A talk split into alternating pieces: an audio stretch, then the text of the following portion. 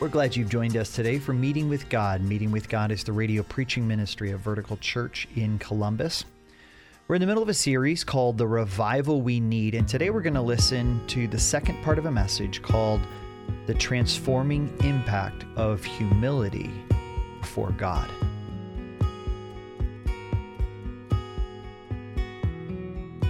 Look back at verse uh, 2 with me. It says, This is the one to whom I will look, he who is humble and contrite in spirit and trembles at my word. I want to look here at this. It says, He who is humble and what's that mean, contrite in spirit? Uh, maybe you've seen that before. Really, it means broken in spirit. If you think of the New Testament, when Jesus said in Matthew 5, Blessed are the poor in spirit, that's the same general concept, but I want to dig a little deeper here for a minute. You know, this word here, contrite in spirit, it's an adj- it's, it's modifying spirit. So we understand what a grateful spirit is or an antagonistic spirit. We understand that, that spirit concept. But what does it mean to be contrite in spirit? Well, this word is used three times in the Old Testament, uh, this time here, and then the other two are in uh, the book of Second Samuel. Now, if you remember back to David, uh, David, as God was raising him up, he built a great friendship with a man named Jonathan. And they became close, close friends.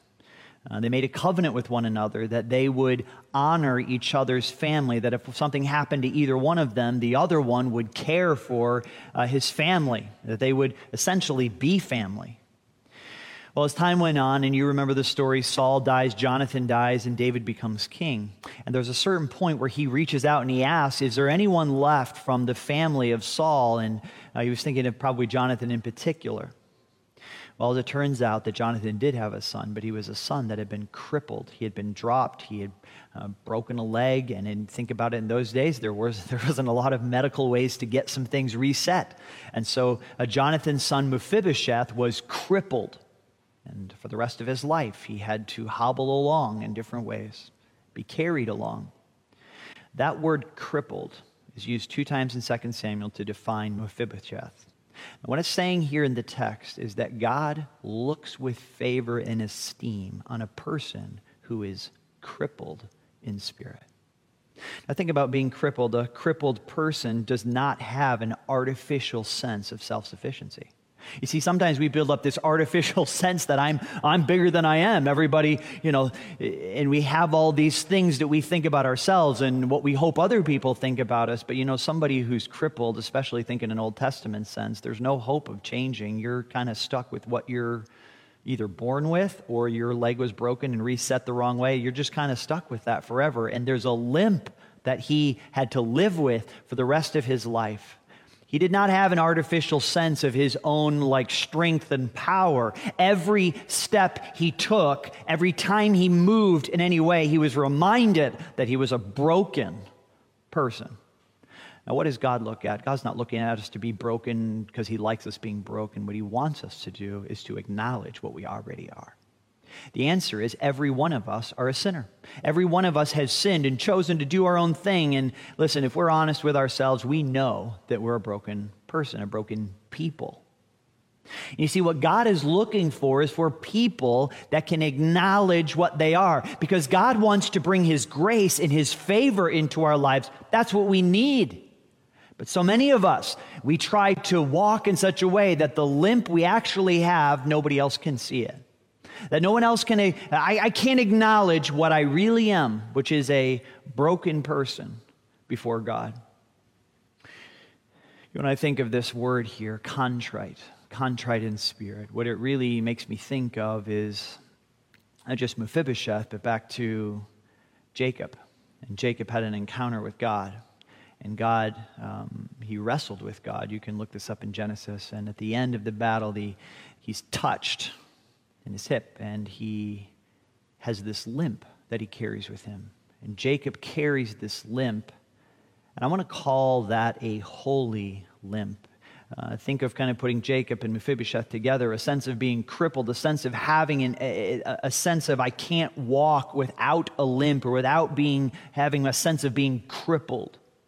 Now, some people will turn and say, I want, I want everything about my life to, I don't want to think about my past. I don't want to think about my weaknesses. I don't want to think about the areas of sin in my life. I don't want to think about brokenness. I just want to pretend like everything's okay. And God looks at that and goes, Yeah, not impressive. Not impressive. What God wants us to learn to do is to walk with a holy limp, to realize that we do carry a limp, that we are crippled, that we are broken, and that we need Him. You know, God does not look down on our brokenness or our crippledness. He does not look down on it with a sense of despising us. It's quite the opposite. The person who's actually able to embrace their holy limp, he longs to come and sit by us and to walk through life with us and to help us through our brokenness and to support us and to care for us. God is not looking to reject us, God is looking to pour His mercy on us. Here's what God esteems. Here's the second thought I want to give you God esteems your commitment to lower yourself by acknowledging your brokenness before Him. You know, it's hard to keep up appearances, isn't it? You know, so many of us try to keep up appearances. We go into certain social settings. We want everybody to think something or not think something about us, right? So we try to live to kind of keep these appearances up. We got to keep up appearances over here and over here, and I want these people to think that I'm cool. And I, you know, it, would be nice if that was limited to junior high, but it isn't, is it? No, it's it, it, it's something we go through throughout life. We want to keep up appearances. You know, it's hard to keep appearances with the people around us. It's impossible to keep up appearances with God because God looks straight through it. God sees the fake.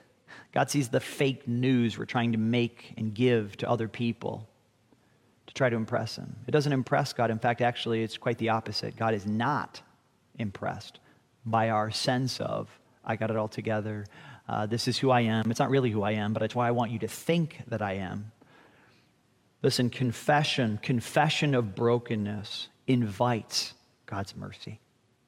Confession of brokenness, confessing who I really am. God, I'm a sinner. God, I feel anger at times toward people I maybe shouldn't. Or God, I don't feel like forgiving certain people. Or God, I, I, I have a past and I don't always know what to do. And sometimes that even confuses me about what I should do next. And God, sometimes I'm afraid to tell my kids about what I've done in the past because I don't want them to do the same thing. And I, I, I want other people around me to think that I'm a good Christian when in fact I'm massively struggling with depression or bad habits or whatever the case may be, listen, God, God wants you to confess who you really are.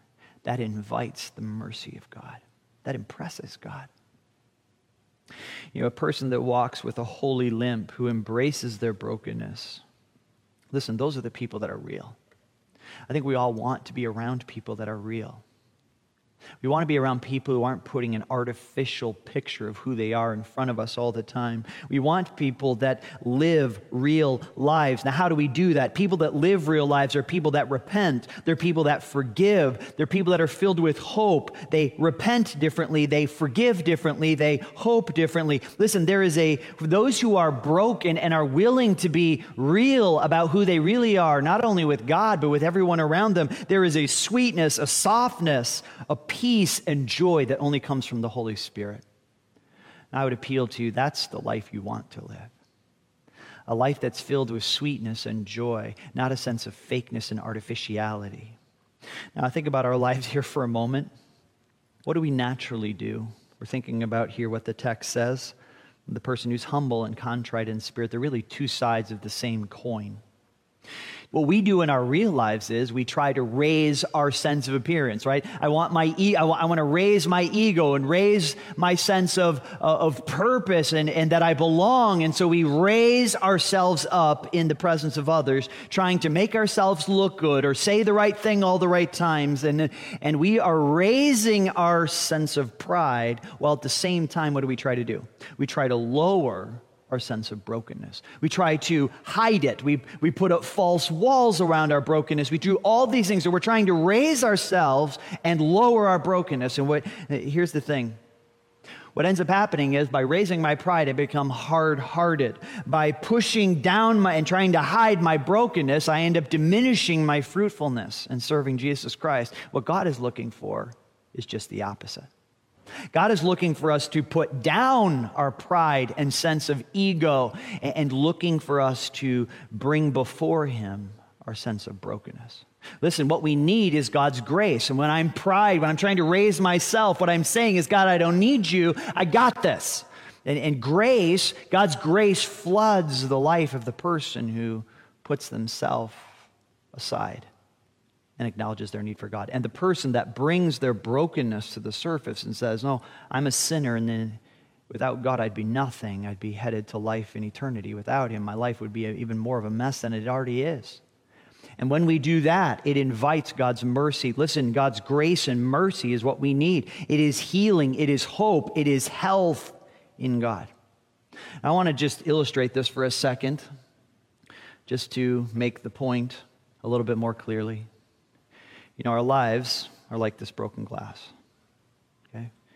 And many of us try to live our lives before Christ and try to just kind of make it work. And then we come to Christ and we find forgiveness, but sometimes we keep living the same way, which is I want to kind of pretend like my brokenness isn't here and I want to come before God in a way that really doesn't, I don't really want to talk about that stuff. And so what we do on this side is we inflate our ego while trying to deny that the broken things in my life are there. And watch what happens, all right? We inflate our lives a little bit. We inflate it. If only people saw a little bit more of me. Oh, yeah, well, let's get some more of me in there. And, and do we deal with the brokenness? No, we don't. We keep trying to pretend like it's not there. And we keep, but if I keep making the balloon bigger, this will all end well.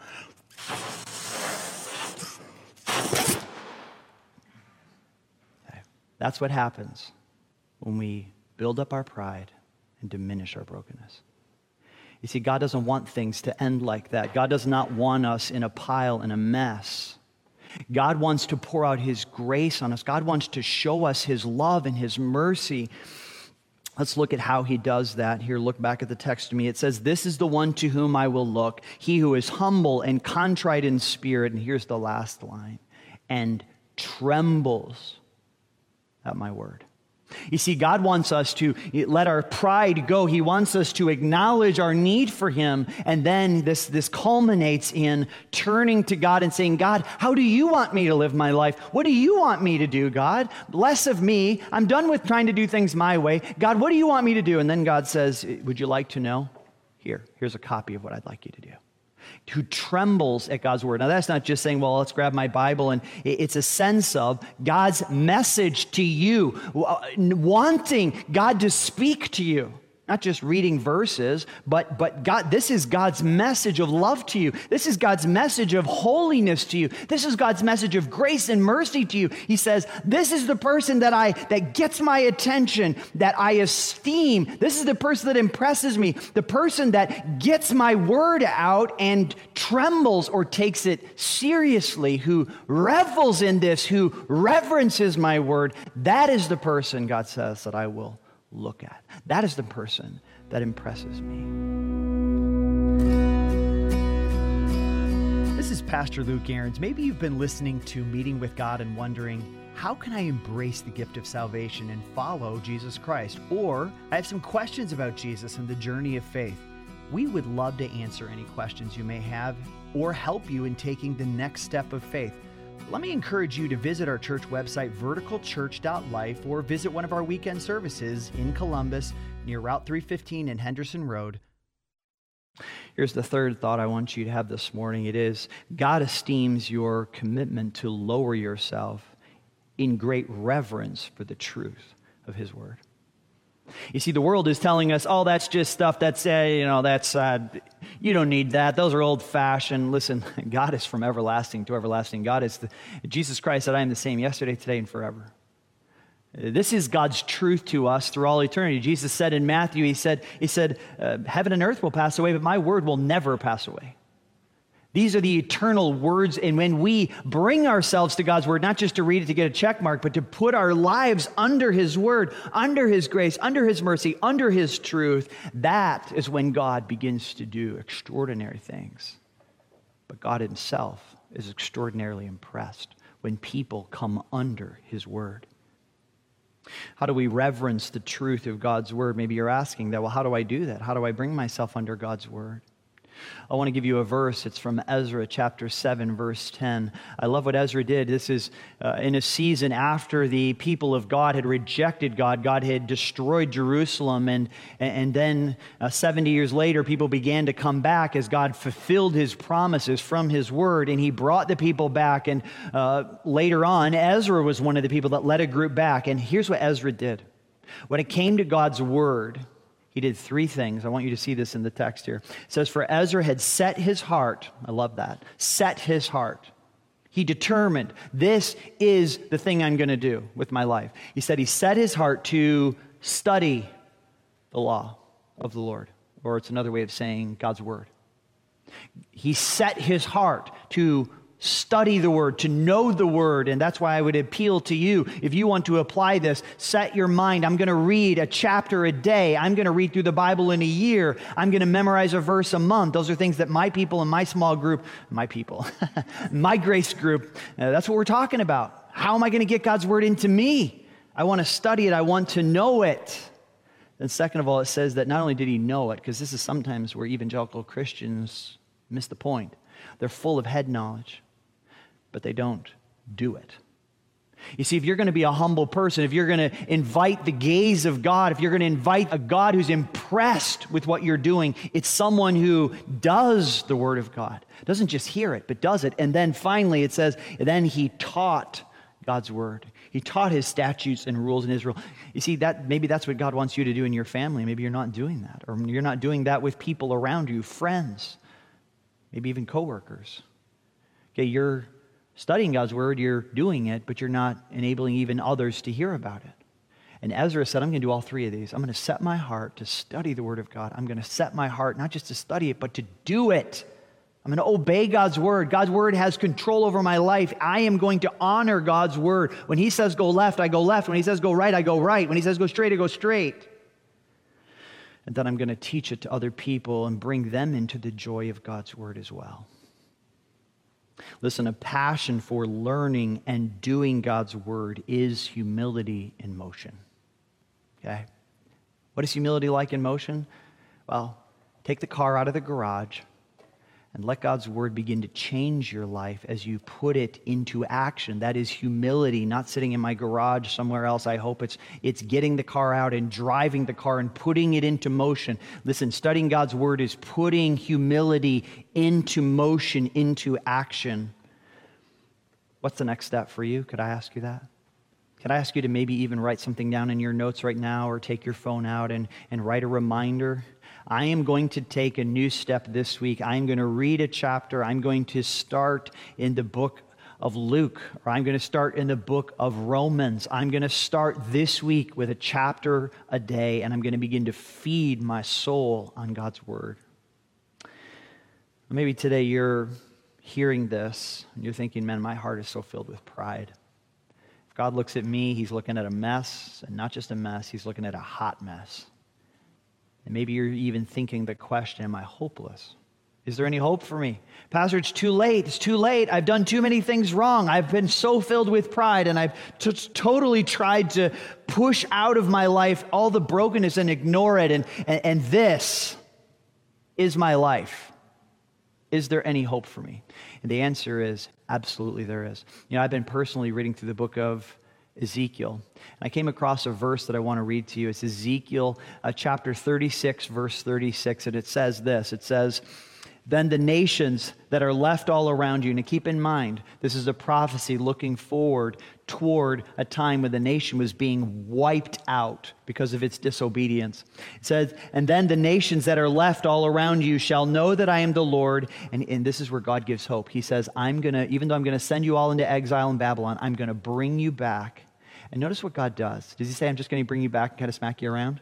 Uh, that's not what he says, is it? He says, I have rebuilt the ruined places and replanted that which was desolate. I am the Lord. I have spoken. I will do it. Now, something you notice about God that's kind of a snapshot here is that God always has a way of being redemptive.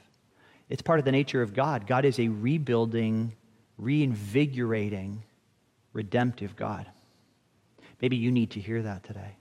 Maybe you're thinking, oh man, it's over for me. I, there's no hope for me. I can, I've never been. Listen, if you will humble yourself today, if you will uh, embrace your holy limp, that you are a crippled person, that you are be crippled in spirit and acknowledge it for what it is, if you will bring yourself under God's word, God has good plans for you. God wants to redeem your present and your future and even your past. God wants to work in you and pour out his grace on you.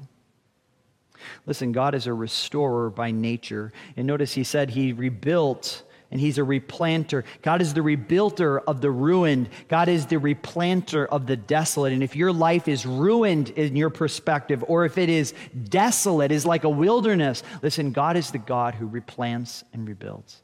And if you will let him, if you will humble yourself, God can bring the revival you need to your family, to our church.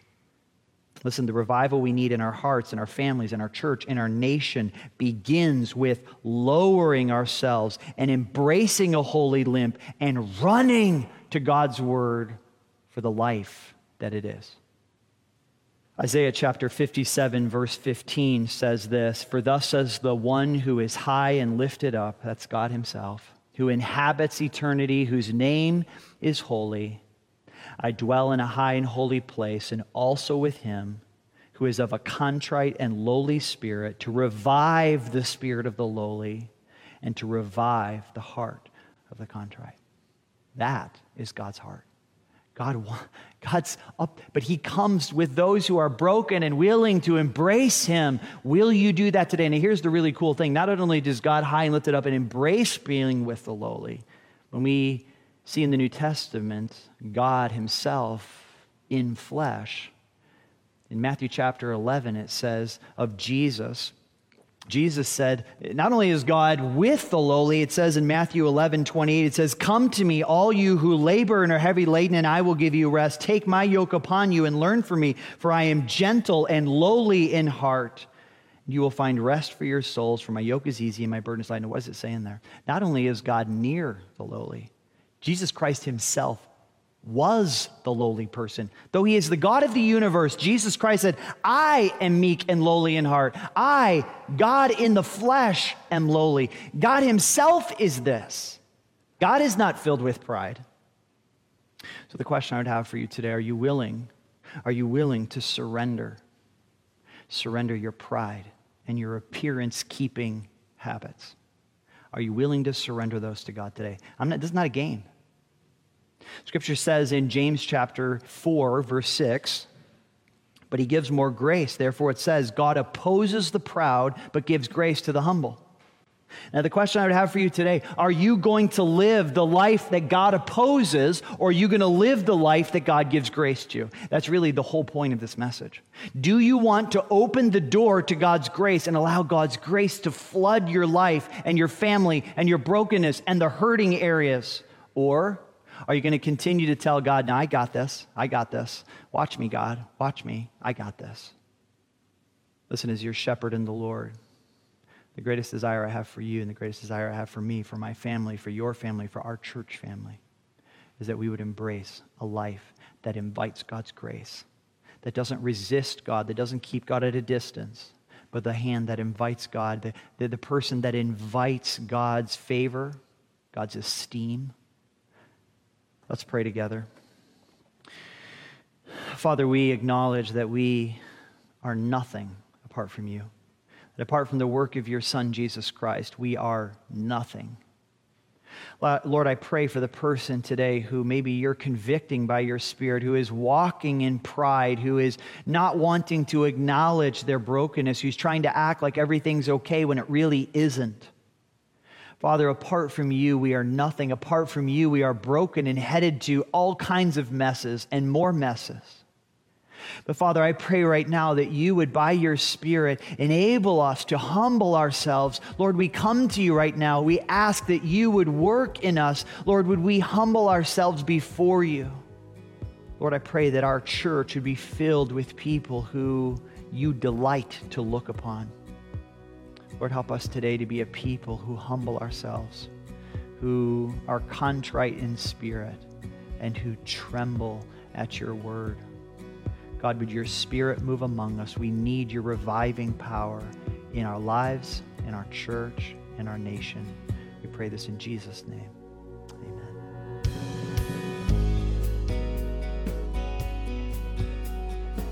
Thank you so much for listening to Meeting with God, the radio ministry of Vertical Church in Columbus, Ohio. Vertical Church exists to glorify God through the fulfillment of the Great Commission and the spirit of the Great Commandment by making disciples of Jesus Christ.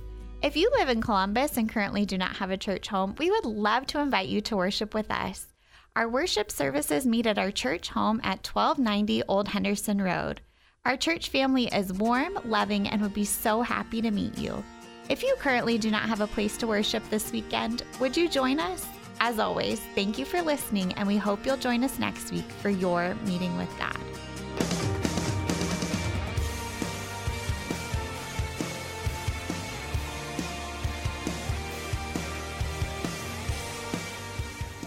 Meeting with God is the teaching ministry of Vertical Church Columbus. For more information, go to verticalchurch.life.